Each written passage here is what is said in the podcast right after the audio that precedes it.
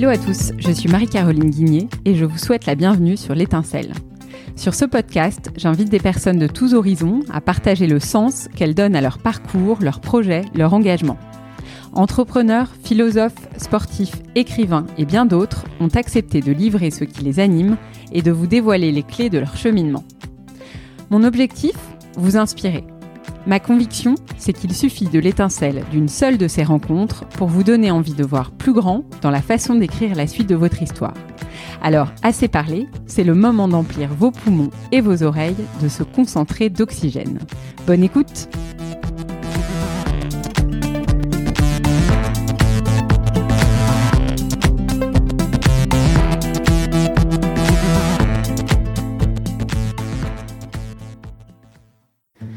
Aujourd'hui, je vous emmène à la rencontre de Nathalie Rosborski.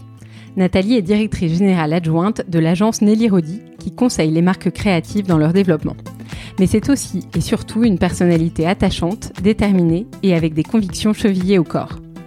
Avec Nathalie, nous avions prévu d'enregistrer un épisode de l'étincelle dans quelques semaines à l'occasion d'un projet de livre dont elle va vous dire quelques mots mais j'ai finalement décidé avec elle d'avancer notre conversation, convaincue que son drive et son énergie communicative sont des matériaux précieux à partager ici et maintenant, particulièrement en cette période de confinement. Avec Nathalie, nous avons abordé la gestion de crise quand on est directrice générale adjointe d'une PME internationale de 40 personnes, ce que cette crise est déjà en train de modifier dans nos modes de fonctionnement, les transformations profondes qu'elle pressent. Sur un plan plus personnel, Nathalie nous livre sa façon de relever les défis du quotidien entre télétravail, école à la maison et autres projets. C'est parti pour la chronique d'une Parisienne qui ne lâche rien et qui va vous redonner un moral d'acier. Postscriptum, pour des raisons évidentes, nous enregistrons à distance, ce qui explique, vous nous en excuserez, une qualité de son moins bonne que d'habitude. Enfin, et avant de laisser place à l'étincelle, si l'épisode vous plaît, la meilleure façon de me soutenir dans ma démarche, c'est de parler autour de vous de l'émission et de glisser une note 5 étoiles sur Apple Podcast.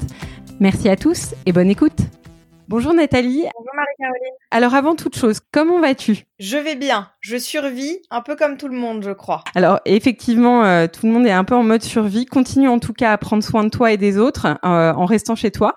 Euh, je te propose qu'on rentre tout de suite dans le vif du sujet, en commençant par la gestion de la crise du Covid-19 chez Nelly Rodi, dont tu es directrice générale adjointe. alors pour que tout le monde comprenne ce dont on parle, Nelly Rodi, c'est une agence dont le métier est la prospective, capter le monde de demain pour conseiller intelligemment les marques créatives. Alors, en tant qu'expert en prospective, est-ce que vous aviez vu venir chez Nelly Rodi une crise de cette ampleur? Alors, de, cette ampleur, euh, je ne pense pas.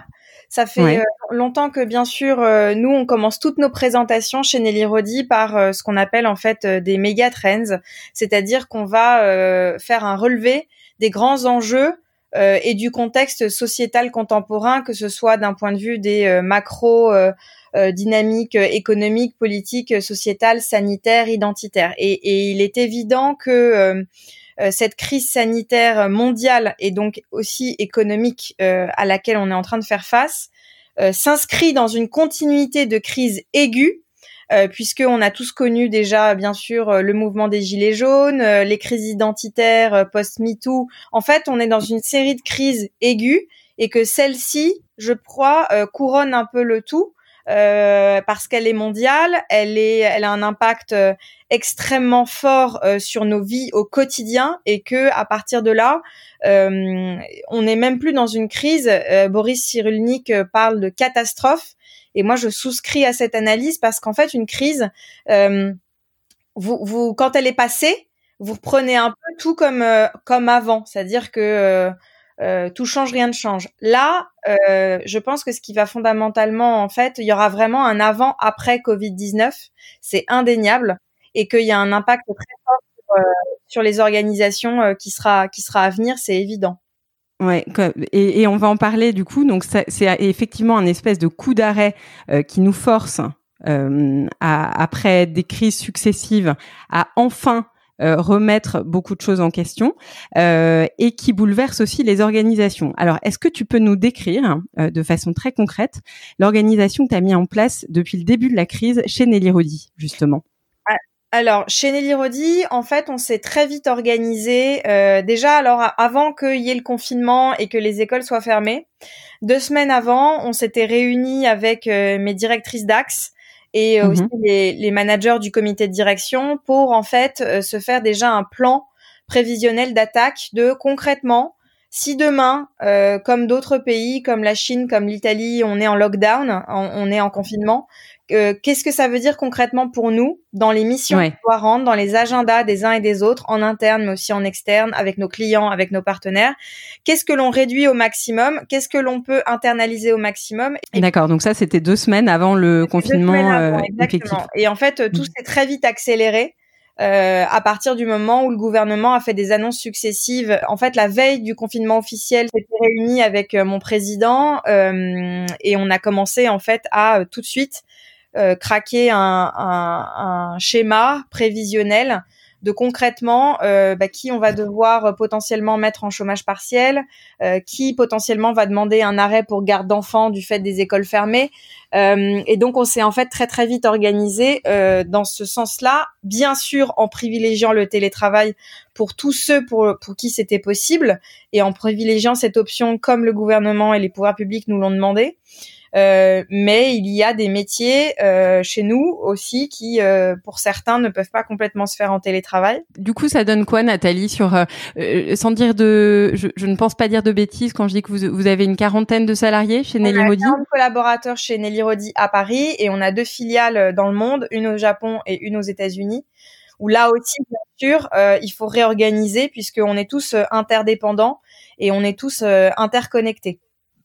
Tout à fait. Alors, est-ce que du coup, tu peux nous donner un petit peu la picture que ça donne en termes de euh, télétravail, chômage partiel, etc., juste pour se faire une idée de ce à quoi une PME euh, peut, ressembler en cette période de crise? Alors déjà, la première chose, c'est que la première mesure drastique, et on n'a pas attendu le confinement pour le faire et le début de la crise officielle, entre guillemets, c'est de couper toutes les dépenses externes. Ça, c'est la première chose. C'est-à-dire mm. que d'un point de vue euh, vraiment purement euh, finance, trésorerie, euh, il faut être extrêmement véloce et extrêmement euh, rapide dans sa prise de décision pour se dire bah voilà maintenant on va passer euh, nous aussi en mode guerre mm. c'est-à-dire qu'on va réinternaliser toutes les tâches que l'on avait prévu de parfois confier à des prestataires extérieurs, je pense à des sujets précis sur des expertises extrêmement circonstanciées, eh bien là on s'est dit ok, on va s'organiser autrement et on va reprendre cette masse de charges de travail et d'expertise et de point de vue en interne. Euh, donc tout en gardant euh, l'exigence de qualité. donc euh, c'est ouais tout à fait. Donc vous avez réabsorbé une charge supplémentaire de travail. Et donc ça veut dire aussi bah, évidemment changer, transformer toutes les priorités. Donc ça nécessite aussi pour chacun un grand, grand, grande, grande capacité d'adaptation, de réorganisation. Bah, en fait là on est à marche forcée dans la digitalisation et dans euh, et dans les nouveaux outils de, de travail. Euh, et, et, donc euh, la première chose pour répondre à ta question euh, initiale, c'est vraiment couper toutes les dépenses externes qui étaient qui étaient prévues et qui étaient provisionnées. D'accord. Est-ce que tu as l'impression que tes salariés vivent plutôt bien cette période de télétravail? Comment est-ce qu'ils arrivent à s'organiser? Je pense en particulier aux euh, on en parlera dans ton cas, mais euh, au, fait de devoir jongler souvent avec une vie personnelle, euh, familiale et des contraintes de quand même de, de délivrables. comment ça se passe chez eux? La première chose en fait, c'est que tout comme moi j'ai fait une charte de confinement chez moi pour ma famille, on en parlera après. Ouais, on va en parler. Super. Précise parce que alors ici moi euh, d'un point de vue personnel chez moi c'est un peu la Corée du Nord hein, c'est-à-dire que la journée démarre à 7 heures elle se finit à 20 heures pour les enfants. J'ai deux enfants en bas âge ce qui n'est pas du tout le cas de tout le monde chez Nelly Rodi.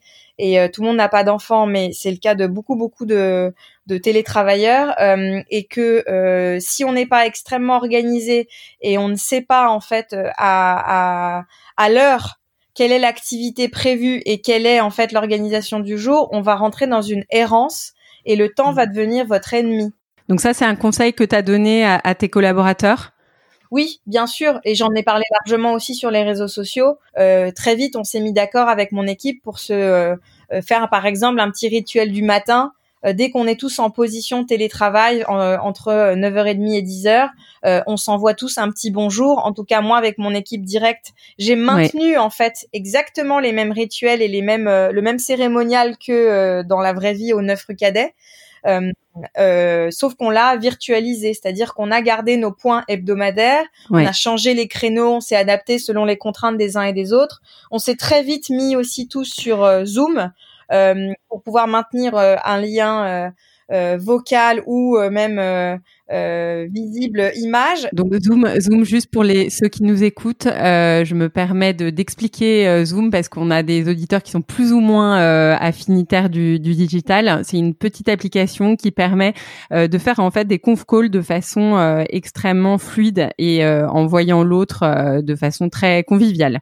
Voilà, Exactement. parenthèse. on, on, a chez Nelly ça fait maintenant aussi longtemps qu'on avait un, un outil collaboratif de partage qui est Teams qu'on utilise aussi mhm. énormément. Donc euh, après Zoom, Teams, euh, mais en fait Teams est devenu notre canal privilégié de euh, de communication. Et en fait, moi je crois aussi beaucoup qu'il faut être excessivement clair sur les règles vis-à-vis des équipes euh, sur quand est-ce qu'on est disponible, quand est-ce qu'on fait des points privilégiés individuels euh, et quand est-ce qu'on fait des réunions un peu plus globales, euh, collectif, équipe? Et euh, Team est devenu en fait un peu notre canal privilégié et qu'il est excessivement important aussi pour le respect de l'organisation personnelle de chacun. Euh, typiquement de de se de convenir de rendez-vous téléphoniques et en fait ça va renforcer aussi le, enfin, le la capacité à ritualiser certains moments d'échange qui du coup deviennent euh, extrêmement efficaces donc c'est extrêmement important de à la fois maintenir un lien social, humain, convivial, euh, de management en fait euh, de, de l'énergie et de euh, pour chacun. Et je pense que c'est à chaque manager aussi d'adapter alors à la fois ce, ce côté management de l'énergie de, de pimper de, de se garder un lien humain tout simplement. Mmh. de faire vos AK vos AK virtuels. Voilà des moments de retrouvailles et à d'autres moments ritualiser des points hebdomadaires des points d'activité des codires où là, il y aura vraiment en fait des points techniques de partage extrêmement euh, efficaces pour faire du reporting euh, euh, dans les deux sens et, et, du partage d'informations. Et pour moi, en fait, il y a vraiment ces deux moments, ces deux rituels, ces deux familles de rendez-vous Très bien. Alors justement, Nathalie, tu parles de partage d'informations. Euh, quelle qualité semble pour toi la plus importante dans cette période? Est-ce que c'est l'optimisme ou la lucidité? Parce que derrière de ça découle aussi le discours. Est-ce que tu véhicules un discours et est-ce que tu partages une information très euh, transparente ou est-ce que tu es plutôt dans l'encouragement en fait? Alors euh, j'aime beaucoup tes deux valeurs. Euh, en fait, le côté positif et le côté et le côté lucidité. Ouais. Parce que en fait, pour moi, l'un ne va pas sans l'autre je m'explique. Pour moi, pour être lucide, il faut être positif, et pour être positif, il faut être lucide. Parce que euh, pour être lucide, il faut du courage. Et pour moi, les gens positifs sont des gens courageux, parce que ils ont euh, cette aptitude, cette euh, tournure d'esprit, qui pensent que ça va aller. De toute façon, on n'a pas le choix. Il faut que ça aille, et il faut qu'on traverse cette crise. Et c'est une forme en fait de résilience euh, qui pour moi en fait est un marqueur des personnalités positives. C'est-à-dire que euh, c'est dans l'adversité en fait qu'on voit les gens qui sont solides et les gens qui euh, ont une capacité, une envergure managériale et une envergure en fait à aller de l'avant. Ouais, et certainement l'optimisme vient du fait qu'ils savent qu'ils ont qu'ils vont prendre les choses en main et qu'ils vont rebondir en fait. Ils mettent le destin dans leurs mains et pas dans des éléments extérieurs. Ils ne subissent pas, ils sont acteurs. Et, et la lucidité, elle a aussi un coût. Et la lucidité, je trouve que c'est une valeur extrêmement, euh, extrêmement rare en fait, et qui a beaucoup mhm. beaucoup de valeur et qu'on, dont on ne parle pas assez. Euh, dans le bouquin euh, que je suis en train d'écrire et qui est à paraître euh, aux éditions Marabout en septembre, ça, ça fait partie en fait des, des, grandes valeurs que, que sur lesquelles je, je, passe beaucoup de temps parce que la lucidité, avoir, un, une, avoir une capacité d'être en fait clairvoyant, d'être réaliste par rapport à qui on est et par rapport à, un contexte, c'est c'est une compétence, un savoir-être et un savoir-faire qui est extrêmement rare. Parce que être lucide, euh, c'est faire son, son diagnostic, c'est faire une analyse à 360 degrés. Et ça, peu de personnes sont capables de le faire. Parce que ça, ça parfois, ça fait très mal. La lucidité, mm. c'est aussi être... Euh, alors la il y a, y a, plusieurs formes de lucidité. La lucidité avec soi-même, c'est déjà accepter d'être aligné avec soi-même et avec qui on est. Ensuite, la lucidité collective, euh, elle est aussi euh, extrêmement importante et très dimensionnante pour le pour l'écriture de l'après de l'après Covid, parce que on ne, on ne peut pas faire comme si on n'était pas des citoyens interconnectés. Et, et, un des effets, en fait, je trouve extrêmement euh, bénéfique de cette séquence inédite, c'est de se rendre compte à quel mhm. point euh, nous sommes un système interconnecté euh, et que on ne peut pas fonctionner les uns sans les autres. Et ça montre très bien en fait, euh, et dans le négatif comme dans le positif, c'est-à-dire qu'on voit là aujourd'hui euh, des manifestations de solidarité extraordinaires dans certains quartiers, euh, il y a des jeunes qui font les courses pour euh, les plus âgés, qui nettoient les cages d'escalier, contrairement à ce que l'on pourrait imaginer parfois. Il y a des élans de solidarité assez formidables. Mmh. Alors Nathalie, je t'interromps juste pour avoir quand même que tu que, que, tu puisses terminer sur ce que tu nous disais sur l'optimisme et la lucidité, parce que tu en as parlé à titre personnel et, et, collectif, mais du coup, dans ton rôle de directeur euh, général adjoint chez Nelly Rodi, est-ce que pour toi, c'est important de transmettre une information plutôt atteinte quand même optimiste ou plutôt atteinte euh, lucide? Et dans ce cas-là, ça veut dire aussi euh, bah, dire les choses très clairement, et parfois, c'est des choses qui sont pas agréables à dire et qui sont pas des bonnes nouvelles. moi, Comment est-ce que tu gères ça? Je n'ai jamais été en fait une, une, une utopiste positive, heureuse, naïve et, et pas du tout. Je trouve que la, la bienveillance c'est formidable, mais pour moi en fait la bienveillance elle vient surtout en fait de la transparence et, euh, et justement d'une forme de euh, de communication extrêmement réaliste. Je pense que c'est ça être bienveillant. Et, et euh, notamment, moi, je suis très partagée sur la question, par exemple, euh, des évaluations où il faut forcément en fait euh, euh, tout de suite démarrer par tout ce qui va et tout ce qui marche et tout ce qui est bien fait. Moi, je crois pas. Je pense pas du tout que c'est comme ça qu'on fait grandir les gens.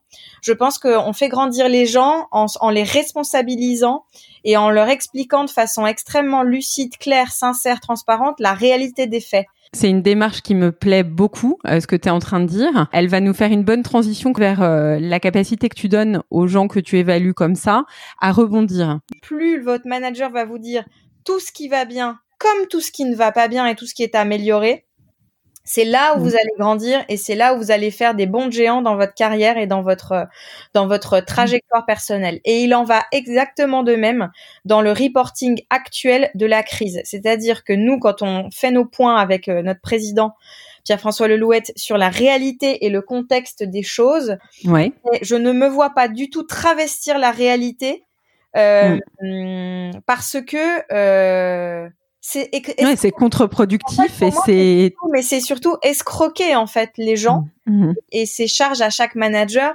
d'émettre des signaux extrêmement clairs sur euh, l'évaluation de la situation qu'elle soit personnelle ou collective et là plus que jamais c'est extrêmement important d'être dans la transparence Ok. Alors cette évaluation de la situation justement que tu fais et, la, et, et, l'état des lieux que tu transmets à tes équipes, il est aussi clé parce que j'imagine que vous êtes tous dans la préparation de l'après confinement. Euh, est-ce que tu as déjà euh, construit avec ton équipe ton plan de marche pour rebondir au plus vite? Absolument. Euh, alors nous, en fait, on a euh, on a déjà écrit euh, et réécrit à plusieurs reprises en fait nos budgets 2020. Mmh évidemment qu'on a revu. Euh, alors on avait initialement, euh, quand on a démarré cet exercice, euh, un plan assez ambitieux. Qu'on avait mis un boost énorme sur la dimension digitale et le côté easy to buy que permet en fait le, le, site Nelly Rodi. Ouais, ouais. Et donc on voulait vraiment mettre énormément de moyens là-dessus pour que on puisse devenir un vrai site marchand bah voilà, il va falloir clairement décélérer là-dessus parce que euh, si vous n'avez pas de marché, vous avez beau avoir les produits les plus beaux et les plus intelligents et les mmh. plus intéressants, s'il n'y a pas de marché et que euh, les gens sont déjà en train de se raccrocher aux branches de comment est-ce qu'ils vont faire pour juste euh, garder leur cap et garder leur poste et garder leur morale, ça sert à mmh. rien de créer les produits les plus intelligents et les plus beaux du monde. Donc ça, c'est une décélération qui est nécessaire, hein, qui est, qui est lucide aussi. C'est aussi un challenge des chiffres euh, en temps réel, c'est-à-dire que euh, on a gelé toutes les embauches que l'on avait prévues et elles étaient nombreuses. euh, mm. pour cette année, pour accompagner notre croissance, puisque nous sommes une société à la fois en croissance avec des belles perspectives et aussi euh, euh et aussi euh, rentable. Donc ça fait mal au cœur parce que bah parce que on se sent sanctionné dans une dynamique qui pour nous était tout à fait positive, avec des réflexions de fond et puis des décisions stratégiques de fond. Euh, mm. pour continuer à, à, à, accélérer dans notre transformation d'entreprise qui a été maintenant initiée il y a quatre ans.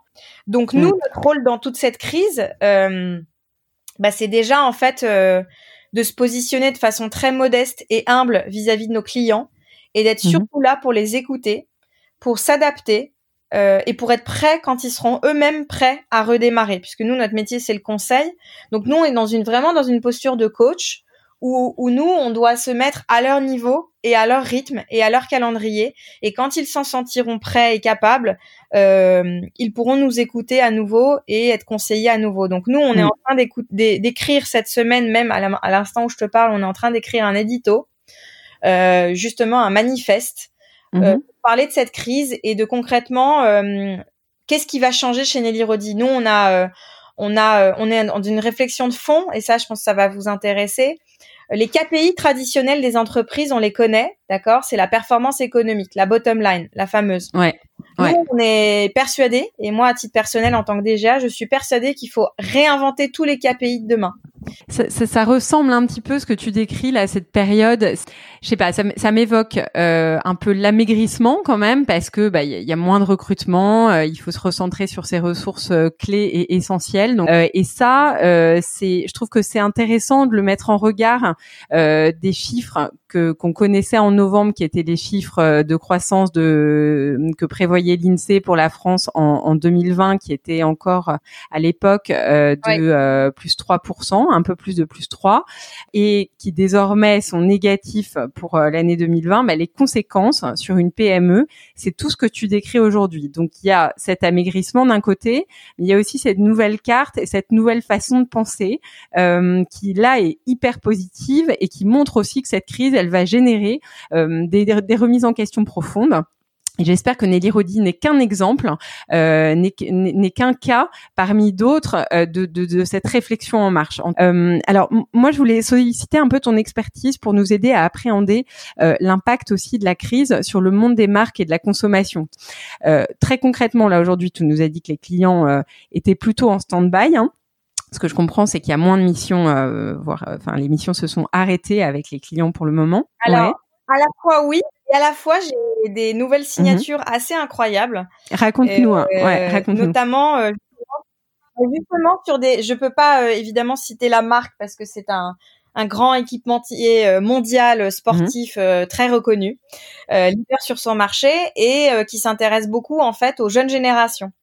Et, et, en fait, ils nous ont demandé une étude là, en ce moment même, sur justement la réaction en Italie et en Espagne des jeunes générations dans cette période de crise et de confinement. Qu'est-ce que euh, ça leur euh, provoque comme euh, sensation, émotion, comme vision du monde À quoi occupent-ils leur temps Quels sont leurs nouveaux usages, etc. Et donc ça, pour moi, c'est génial parce que c'est fascinant à quel point en fait on voit que bah, ceux qui sont les plus agiles et les plus innovants et les plus audacieux font de chaque moment, chaque momentum, une opportunité, une opportunité de comprendre mieux le monde. Et, pour moi, il y a vraiment en fait euh, du coup deux groupes d'entités et de marques. Il y a celles qui vont très vite, très très vite, euh, avec beaucoup d'agilité euh, et d'humilité et de simplicité, se dire ok, on va pas faire en fait comme si tout n'était pas en train de changer, parce que tout est en train de changer.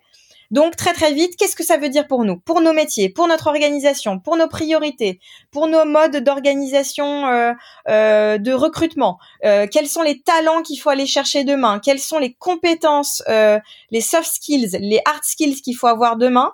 Je pense qu'il y a beaucoup beaucoup d'entreprises mm. qui se posent toutes ces questions mm. en fait, en réalité. Euh, et puis il y en a d'autres, malheureusement, les plus petites, les startups. Je pense euh, au Slip français, je pense à Isée, je pense à Oh My Cream, je pense à, à toutes ces euh, toutes ces ces pépites. À ces startups que tu soutiens beaucoup et, sur lesquelles tu es très investi au quotidien hein, chez Nelly Rodi, parce que tu es une fervente supportrice du tissu entrepreneurial français et des startups. Oui, parce que je pense qu'elles apportent énormément en fait, au-delà d'une grande fraîcheur et d'une vision complètement nouvelle en fait du lien client euh, marques. Euh, au-delà de ça, je pense qu'elles ont réussi à se faire une place dans des marchés qu'on nous faisait croire saturés. Euh, mais comment elles vont ces jeunes pousses là du coup en ce moment? Toutes, bah, toutes ces marques le slip français Isée etc évidemment pas bien parce qu'elles se posent des questions fondamentales sauf qu'elles n'ont pas les moyens de gros groupes et que l'agilité c'est génial parce que c'est leur leur leur manière d'être et leur manière de penser mais qu'il faut avoir les reins solides et que euh, ces, ces, entreprises jeunes, nouvelles, dynamiques, elles n'ont pas les reins solides euh, en grande partie, mais, mais pas parce qu'elles sont mauvaises, parce qu'elles sont nouvelles et que donc elles n'ont pas suffisamment, en fait, euh, pas toujours le, la finance, la trésorerie, le backup qui fait que on peut rebondir. Donc il faut se poser des questions fondamentales, des questions sur est-ce qu'on garde notre e-shop, euh, est-ce qu'on peut garantir les conditions sanitaires, les gestes barrières Est-ce qu'on peut garantir? Et il y a des choix à faire, c'est-à-dire que, en gros, soit on maintient l'e-shop pour maintenir la boîte, et on mhm. prend des risques, mais avec des risques mesurés, parce qu'on connaît aussi toutes les mesures barrières, soit euh, les entreprises ferment. Donc elles, elles ont fait le, choix pour euh, grande partie de maintenir leur activité e-commerce pour pouvoir survivre et que c'est des mmh. vrais choix en fait auxquels sont confrontés les entrepreneurs et les, et les fondateurs de ces boîtes-là et il faut les saluer et les féliciter parce que elles maintiennent du coup aussi à flot des emplois, elles maintiennent aussi euh, quelque part notre capacité à nous en France d'un point de vue tech. Euh, elles sont sorties en fait toutes seules. Euh, elles ont réinventé aussi des modes opératoires dans les industries créatives et il faut évidemment les soutenir parce que euh, c'est le fleuron de notre industrie aussi euh, fashion tech, beauty tech. Euh, mm. food tech qui, qui, permettent en fait bah, de, de, faire avancer les industries. Est-ce que d'ailleurs il y en a une, on a bien compris hein, que la situation était compliquée pour elle, mais est-ce qu'il y en a une qui à tes yeux est particulièrement remarquable dans sa façon d'apprivoiser cette crise? Moi, je trouve que ce qu'a fait Frischti très vite euh, et ce qu'a fait tout le travail de communication de euh, Julia Bijawi et de ses équipes a été euh, objectivement assez remarquable. Ça a été la première à, par exemple, inventer des gestes de solidarité de façon tout à fait proactive, sans que, sans attendre d'avoir les pouvoirs publics qui le demandent versus les personnes âgées. Donc il y a des paniers complètement. Euh, pré préétablis, prédéfinis pour les personnes âgées, avec euh, des créneaux spécifiques aussi et avec aussi euh, de la proactivité sur.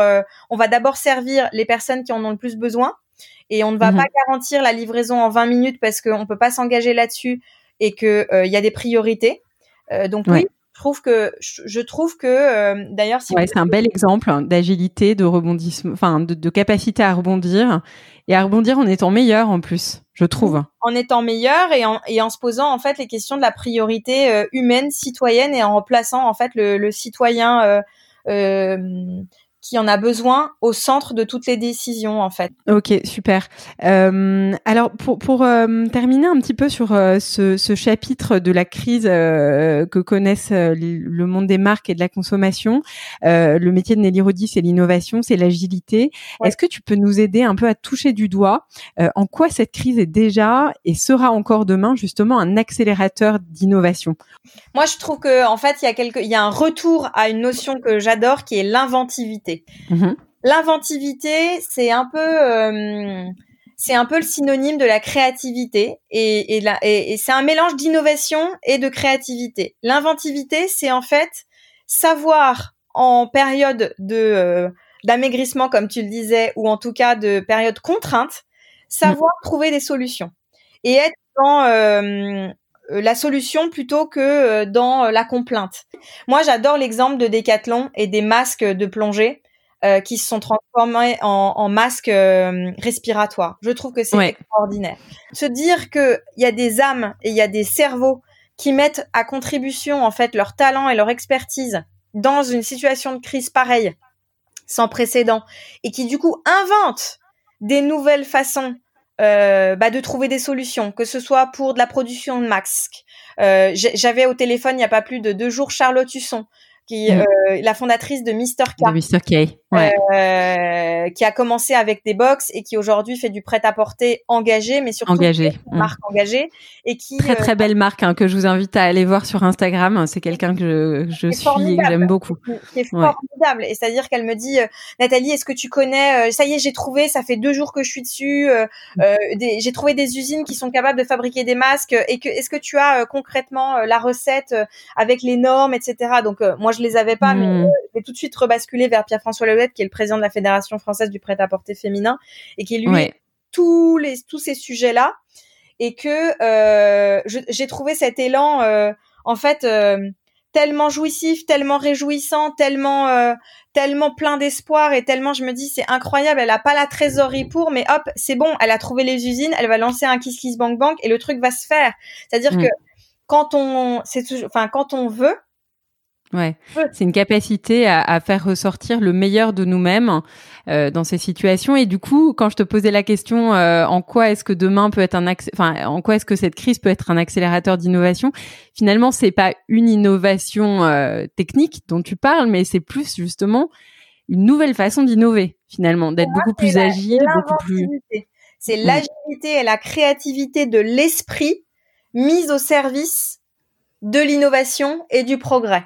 Si on arrive à faire ça, on aura tout gagné. C'est-à-dire si on arrive à avoir un pas de côté, si on arrive à penser autrement, à désaxer sa pensée, ses certitudes et, et, et en fait à, à, à, mettre à contribution son agilité au service de la logistique, au service du progrès, de l'innovation, euh, là, là, là, on est sûr de tout gagner.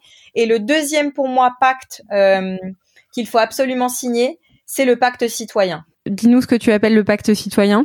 En fait, on peut pas s'adresser à des humains comme à des consommateurs. Ça n'est plus possible. Mhm. Ça fait longtemps que chez Nelly Rodi, on, on, on, parlait il y a déjà dix ans avec Lipovetsky du consommateur.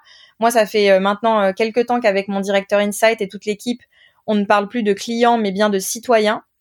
Euh, mhm. Et en fait, c'est pas que le citoyen qui va euh, potentiellement demain acheter tel ou tel produit pour telle et telle raison. C'est plus globalement en, en termes en fait d'organisation des sociétés et des marques et des organisations, les, les, les collaborateurs de demain, ils vont choisir des entreprises pour leur projet citoyen et pas pour leur projet économique ou pas pour leur projet euh, institutionnel tout court. Et ça, c'est extrêmement lors d'une dernière discussion qu'on avait eue ensemble, tu avais eu euh, une phrase qui m'avait marqué et qui est très vraie, je pense. C'est aujourd'hui de considérer que notre carte bleue est une carte électorale. De la même façon, notre CV est une dans une ouais est une est une forme de carte électorale et je pense que les jeunes générations l'ont compris et certainement ce que tu es en train de dire c'est que la crise va accélérer ce mouvement et peut-être le propager. Le, mais c'est-à-dire que pour moi c'est même pas propager Marie-Caroline c'est que c'est un nouveau standard c'est-à-dire qu'il n'y a pas d'autre option c'est-à-dire que hmm.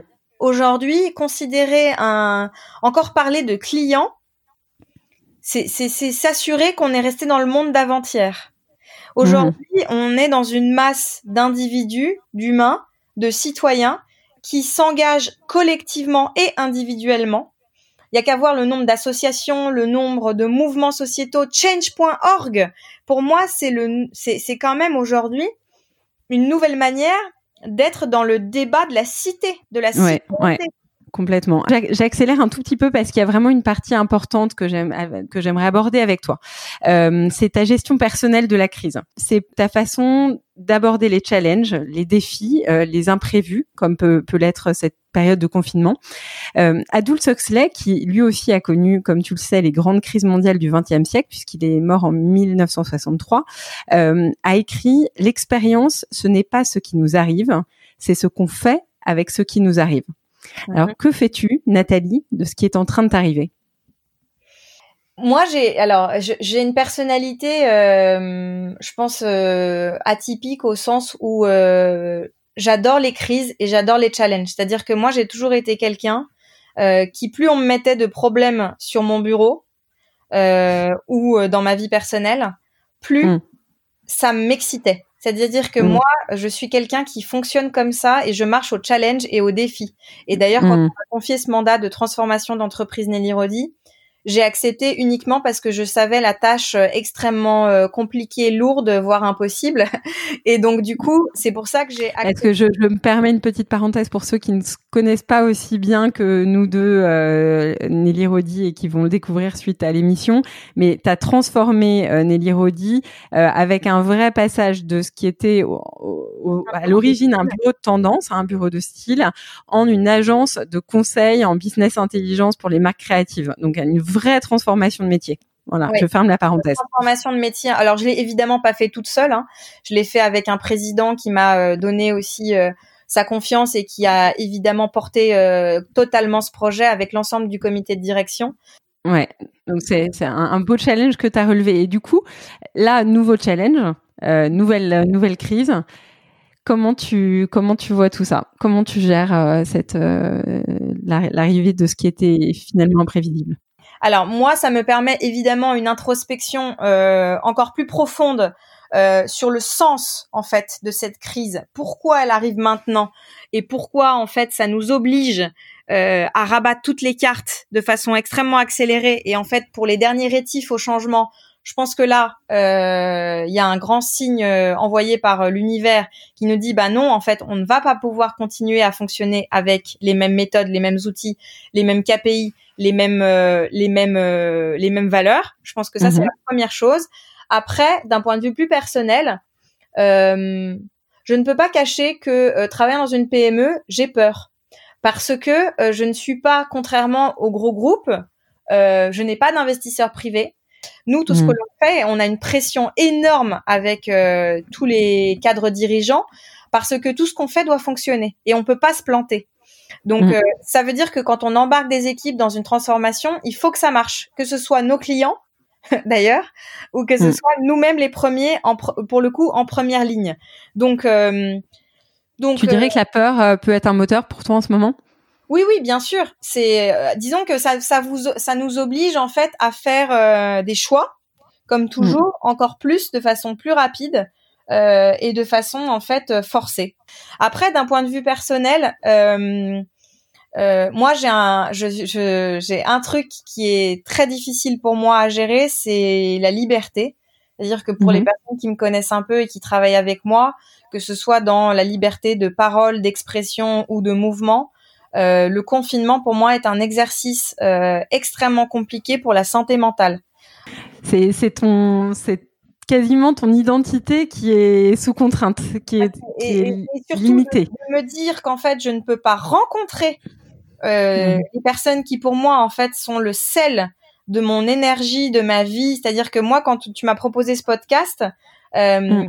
mais c'était quasiment en fait euh, comme une thérapie. C'est-à-dire que hum, pouvoir avoir une interaction euh, intelligente, euh, profonde, euh, avec avec des vrais questionnements de fond comme comme tu m'as proposé, mais c'était c'était c'était c'est quasiment comme si tu me donnais une ordonnance en fait de de de de, de Xanax. Xanax, merci. Je cherchais le mot d'antidépresseur. C'est ça pour moi ça cet effet là, c'est-à-dire que moi ce qui me tient euh, dans mon métier, mais pas que dans mon métier, dans ma dans ma vie en général, parce que je, je, je déteste quand on me réduit uniquement à mon métier, parce que je suis aussi mm. présidente d'une association, je suis aussi une maman de deux enfants, ouais. euh, je suis extrêmement engagée dans beaucoup beaucoup. Association, euh, si tu peux juste la mentionner, j'aimerais bien, que les auditeurs la connaissent. Anne Louvre, qui est une association de quartier. Euh, marrainée par des par des élus municipaux de la mairie du premier, euh, où en fait nous notre cheval de bataille c'est l'empowerment des familles et des femmes en particulier via euh, deux euh, grands chantiers euh, l'accès à la culture et l'accès au sport. Et donc pourquoi je te dis ça? Parce que la liberté, c'était ça le sujet initial. Pour moi, c'est extrêmement. En fait, ce qui fait la richesse de et, moi, mon alignement personnel et mon équilibre, c'est rencontrer des gens que j'admire. C'est-à-dire que hmm. euh, si j'ai pas mon déjeuner allez, c'est on va dire euh, hebdomadaire au minimum. Si j'ai pas un déjeuner dans la semaine, alors euh, un déjeuner, un petit café, n'importe quoi. Si j'ai pas une rencontre dans la semaine qui est dédiée à rencontrer une personne que moi je trouve inspirante ou en tout cas qui m'inspire à titre individuel, j'ai passé une très mauvaise semaine. C'est-à-dire que je ne peux pas moi me contenter uniquement de mon cercle amical, familial, professionnel. J'ai besoin d'aller à la rencontre de gens en permanence que je trouve exceptionnels. C'est ça qui moi me fait tenir et mon énergie, elle vient de là. Tu prêches une convaincue, c'est le pitch euh, de l'étincelle, c'est le pitch de ce podcast. Et, si tu peux contribuer par ce que tu viens de dire à donner le goût à à tous ceux qui nous écoutent, euh, à ces rencontres hors des silos qui te nourrissent, qui t'énergisent et qui te rendent euh, plus ouvert sur le monde et plus euh, plus ancré, euh, tu me tu me rends un immense service. mais c'est vraiment ça. Moi, je pense que euh, il faut être très ouvert et très ouvert bien au-delà de son euh, environnement naturel. Je pense qu'on en mm. avait déjà un peu parlé dans Flair dans une conférence précédente, mais tu vois, typiquement la dernière rencontre de Flair du réseau Flair, où on a rencontré quelqu'un qui est dans euh, vraiment l'animation, euh, euh, dans un mindset. Donc lui, il est animateur survie. Peut-être que tu voudras en parler. Exactement, ouais. Voilà. Je, je, je, le mettrai dans les notes. Je mettrai un petit peu plus de détails sur cette conférence. Mais donc on a assisté à ce petit déjeuner là, mais c'est-à-dire que moi j'avais envie de m'inscrire pour un triathlon derrière. C'est-à-dire que rencontrer des gens comme ça, euh, qui, qui, qui, en fait, vous booste, vous émancipe de vos peurs, vous challenge dans vos pensées limitantes et dans vos certitudes, c'est extraordinaire. J'anticipe un peu, Nathalie, sur euh, sur une question que j'avais euh, dans notre dernière rubrique, euh, mais parce que je, je, fais les choses de pas dans l'ordre, mais c'est pas grave. Justement, tu parles des rencontres qui sont une énergie essentielle. Là aujourd'hui, on est tous en confinement. Euh, on a l'impression que les écrans peuvent, euh, en tout cas, enfin, nous aident à, à, à, à refaire le lien. Est-ce que euh, tu as fait récemment, depuis le début de ton confinement, des rencontres virtuelles hein, qui t'ont fait du bien? Écoute, euh, alors je, je suis, euh, moi j'ai un, alors là-dessus, je suis absolument euh, très en retard sur euh, prendre connaissance de tous les bons bouquins, les trucs et les machins, parce que je n'ai mhm. pas le temps. C'est-à-dire que je n'ai concrètement pas le temps. Ma journée, elle est séquencée, mais à la minute près de 7 heures à 20 heures. Euh, et donc, tu sais que tu vas apaiser beaucoup d'auditeurs en disant ça, parce que je pense qu'il y a beaucoup de gens qui, qui voient en toi une euh, Wonder Woman, et, et c'est bien de leur dire, c'est qu'à un moment donné, euh, on a une journée qui fait, euh, qui, qui, est, qui est minutée, euh, avec un, un, principe de réalité quand même. donc j'aime bien aussi que tu me dises que tu t'es pas au courant forcément de tous les derniers. Donc mon principe de réalité, c'est de contenter mes équipes, ma famille, mes mmh. C'est dans le désordre. Hein.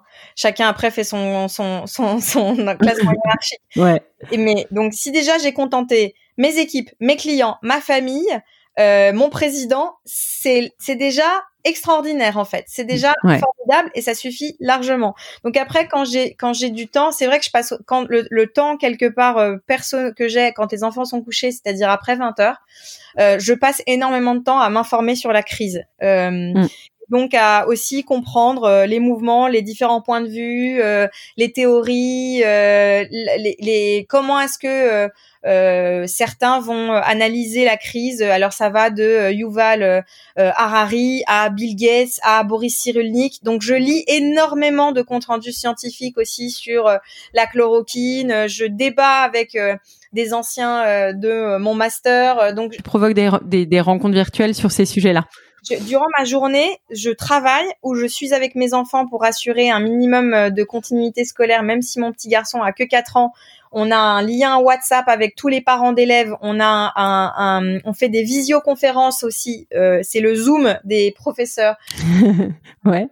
Donc euh, déjà quand on a mm. fait ça, plus les courses, gérer les repas parce qu'il y a quand même quatre repas par jour à gérer, faire les courses, etc. Enfin déjà quand on a fait ça, je vois pas comment en fait euh, moi les gens qui me disent euh, enfin alors ils sont probablement soit célibataires soit en couple sans enfants et c'est génial s'ils peuvent passer du temps à découvrir les œuvres gratuitement mises en, en ligne de l'opéra de Paris ou euh, des, mmh, mmh. mais c'est vrai que c'est une période qui n'est pas de tout repos pour les pour les familles. énormément hein. c'est à dire que moi je n'ai pas je n'ai pas ce temps là du tout mais vraiment pas du tout du tout du tout ouais et c'est une réalité pour énormément de Français. Est-ce que tu peux nous parler justement, en début d'épisode, tu as mentionné ta charte du confinement. Oui. Est-ce que tu peux nous en dire quelques mots? Absolument. En fait, euh, on est dans une situation d'un point de vue sociologique euh, vraiment inédit. C'est-à-dire que passer euh, avec sa famille, donc en l'occurrence moi, mon conjoint et mes deux enfants, donc 20 mois et 4 ans, 100% de son temps ensemble, c'est d'un point de vue sociologique totalement inédit. Donc il hmm. faut une capacité d'adaptation neurologique assez forte. Donc il faut établir des règles pour que ça se passe bien, parce que personne n'a envie que ça se passe mal, et il faut se le dire. C'est-à-dire que déjà avoir conscientisé le fait qu'on est dans une situation inédite. Donc il faut mmh. en parler aux enfants, euh, leur expliquer que euh, ça, n'est pas une situation facile pour personne. Verbaliser l'exceptionnel en fait. Voilà, déjà, et il faut se dire que tout le monde va devoir faire des efforts et que tout le monde va vivre différemment ce moment et que parfois on peut s'énerver. Donc par exemple dans la dans une des dans une des règles, je dis que euh, les parents peuvent s'énerver une fois par semaine maximum, mais derrière ils doivent s'excuser. et il mhm. faut euh, et il faut l'expliquer. Et de la même façon que l'enfant euh, a droit, moi chez moi, à un caprice par semaine. C'est-à-dire que tu l'as mis dans les règles. Ouais ouais. Tu l'as mis dans les règles de confinement? Absolument. Une fois par semaine. Des fois c'est même un peu plus. Mm. Euh, on a le droit d'aller euh, au kiosque à journaux et de s'acheter euh, un magazine avec un petit jouet ou j'en sais rien moi un truc qui fait mm. plaisir. Déjà en fait d'avoir mis en place cette charte, ça nous permet de se dire ce qu'on peut faire, ce qu'on peut pas faire. Ouais. Des règles et surtout ce qui ce qui depuis J1 fonctionne à merveille chez nous dans notre famille, c'est que on s'alterne, c'est-à-dire qu'il faut absolument avoir des temps à soi pour soi tout seul. On ne peut pas gérer H24 dans les 12, 12 mm. heures de la journée des enfants euh, 12 heures durant. C'est pas possible. Ça n'est pas Donc concrètement, toi et ton mari, ton mari est écrivain, Nathalie? Il est écrivain, journaliste, euh, concepteur, rédacteur, ouais. Donc il écrit, donc euh, il a aussi besoin de moments de d'isolement, calme, pour euh, écrire. Et, et, là en ce moment, il a pas mal en plus de commandes pour des écrits sur la crise. et donc il a aussi du temps, évidemment, d'écriture nécessaire seul. Euh, mm. Donc euh, nous, on, on, a en fait on a nos shifts, euh, c'est-à-dire qu'on a chacun des moments dans la journée, on se check, euh, on se check entre euh, la pièce où il y a les enfants et la pièce où on est confiné seul, et on se dit bon voilà, j'ai fini mon shift, à toi, et on passe le relais.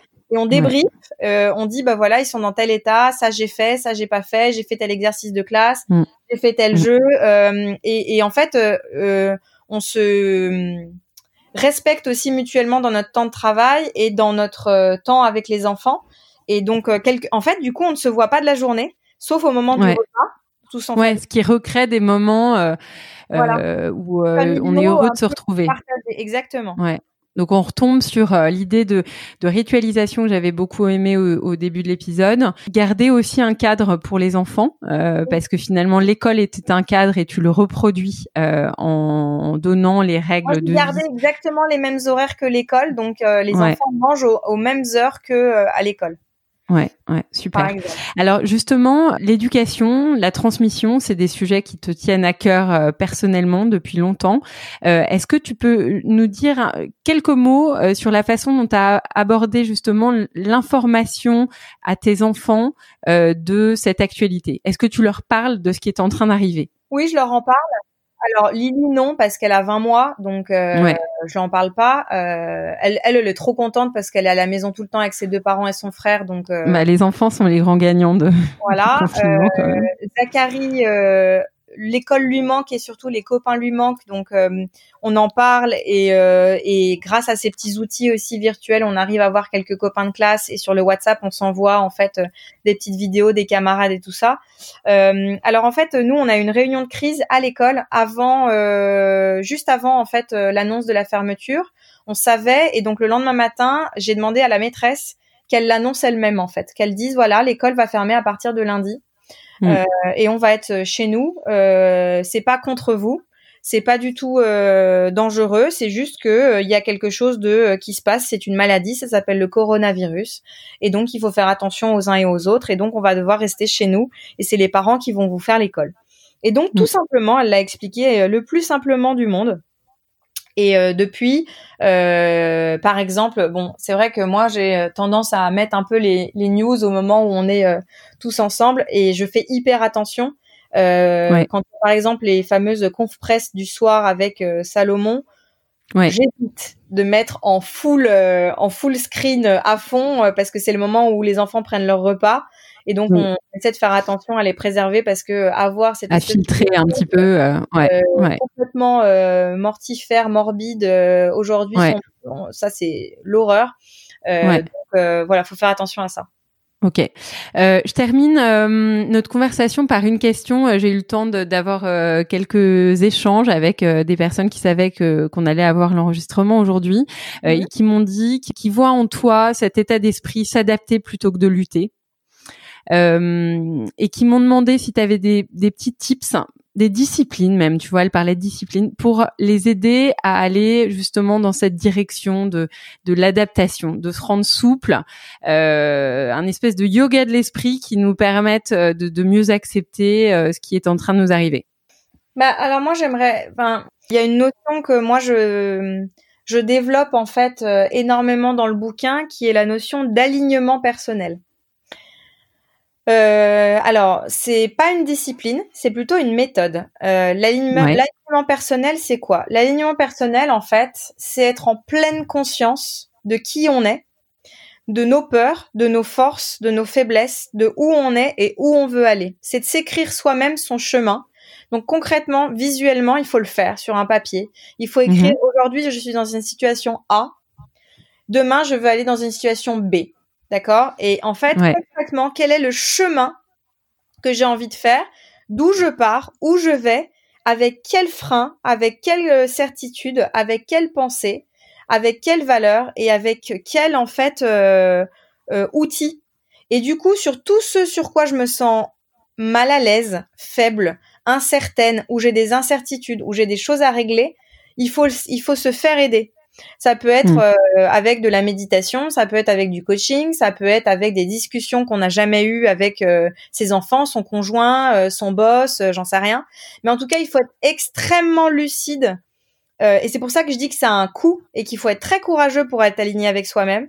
Mais quand on est aligné avec soi-même, en fait, c'est Emmanuel Duez aussi qui en parlait dans un, podcast Vlan qui parlait de l'alignement personnel. Et en fait, le truc. The Bosom Project, euh, Emmanuel Diaz, euh, vraiment intéressante à, suivre aussi. Qui euh, et, elle disait un truc très vrai sur les personnes solaires que je partage totalement. Les personnes solaires, elles ont elles ont ça en commun d'être alignées avec elles-mêmes. C'est-à-dire qu'elles ont mm. une vision du monde. Et ça, c'est pas, c'est pour sortir aussi de, de considérations trop égocentriques. Une personne qui est alignée, c'est une personne qui a à la fois une vision du monde, mais qui, qui est au-dessus de tout son système personnel. C'est-à-dire qu'elle a une vision du monde, elle a sa mhm. façon de voir les choses. Que ce mm. soit juste ou pas juste, c'est pas la question. Mais en tout cas, elle a une vision du monde. Il y a quelque chose qui est au-dessus d'elle-même, qui l'attire. Et moi, c'est mon cas, par exemple. Moi, j'ai une vision précise de, du monde, de la société, mm. de l'entreprise Nelly Rodi, de mon engagement euh, associatif, etc. J'ai une vision que je défends et, et à laquelle je me tiens mordicus et qui me tire euh, et qui me fait avancer. Et mm. à côté de ça, euh, une fois que vous avez établi vous votre vision, c'est quoi en fait ce quoi vous, vous en croit vous croyez, un peu votre reason why à vous. Ouais, après, il y a tout ce travail d'alignement personnel, c'est-à-dire moi dans tout cet environnement, qu'est-ce que j'ai envie d'être, qu'est-ce que j'ai envie de faire, et, et pourquoi j'ai envie d'être reconnu, et quelle contribution j'ai envie d'apporter à cette vision du monde? Et c'est comme ça qu'on y arrive en fait. C'est comme ça qu'on. C'est une ressource euh, extrêmement riche parce qu'en fait, elle, elle permet plutôt que de prendre de plein fouet euh, tout, tout, tout, le quotidien, toutes les contraintes, tout, tout, le confinement, euh, pour prendre un exemple, mais beaucoup d'autres choses, euh, de, la vie en général. Euh, en fait, l'alignement permet de passer au filtre de son ancrage personnel, Exactement. qui est en train d'arriver à l'extérieur. Et en fait, ton casting, c'est pas, faut pas, c'est pas le casting de l'environnement c'est ton propre casting. C'est-à-dire que dans le bouquin, euh, je parle beaucoup du fait qu'il n'y a pas de petits rêves et de grands rêves. Il y a votre rêve à vous et c'est tout ce qui compte. Et il n'y a mm. pas de mauvais, euh, mauvaises ambitions ou de trop grosses ambitions ou de petites ambitions. Peu importe la taille de votre rêve et de votre ambition, l'important c'est que ce soit la vôtre et que personne ne vous demande de les revoir à la hausse ou à la baisse. C'est-à-dire que vous êtes le seul juge et arbitre de ce qui est bon pour vous et de ce qui est mauvais pour vous. C'est et ça, ce travail-là, vous ne pouvez le faire que si vous avez fait votre travail introspectif profond et de quelle est votre vision du monde et qu'est-ce que vous avez envie de vous vous autoriser ou pas. Une fois que vous avez identifié ça, vous pouvez être que heureux. Et moi, mm. c'est, je commence un peu le bouquin. Euh, tu vas nous en parler. Alors, euh, merci pour ce partage de, de cet outil euh, qui est formidable et qui ne nécessite qu'une feuille blanche. Je voulais quand même terminer notre notre conversation par par quelques mots sur ce projet. ce n'était pas une volonté personnelle, c'est une commande. C'est quelque chose qu'on m'a commandé. C'est un guide pratique, extrêmement lucide et réaliste sur le bonheur au quotidien féminin. Donc tout, les, tout est dit dans, le, dans, dans, dans Génial. Ce Moi, mon objectif, c'est que euh, chaque femme trouve sa méthode, sa manière individuelle, extrêmement personnelle, du bonheur au quotidien. C'est pour moi extrêmement important parce que ça n'est pas un, un énième bouquin de développement personnel très conceptuel. Moi, je veux que ce soit ancré dans le quotidien. Donc, en fait, ce bouquin, il n'est que euh, bon sens, tips, conseils pratiques mais vraiment pratico-pratique. Hein. C'est moi ce qu'on me demande le matin, c'est comment tu fais pour boire euh, chaud ton café euh, entre euh, toutes les injonctions, etc. Donc c'est, je, je ne fais pas du tout quelque chose qui part dans des considérations philosophiques, intellectuelles. Alors il y a des réflexions de fond évidemment, mais l'objectif. On reste ancré dans le réel. Hein. Un guide pratique du quotidien, du bonheur féminin au quotidien. D'accord. Écoute, euh, c'est un, un superbe teasing. Quand est-ce qu'on aura le plaisir, a priori, de pouvoir Aller chercher ce livre en librairie, je ne sais pas, mais le commander au moins sur Internet. La sortie officielle, c'est euh, tout début de, euh, septembre pour euh, bien préparer sa rentrée. Super.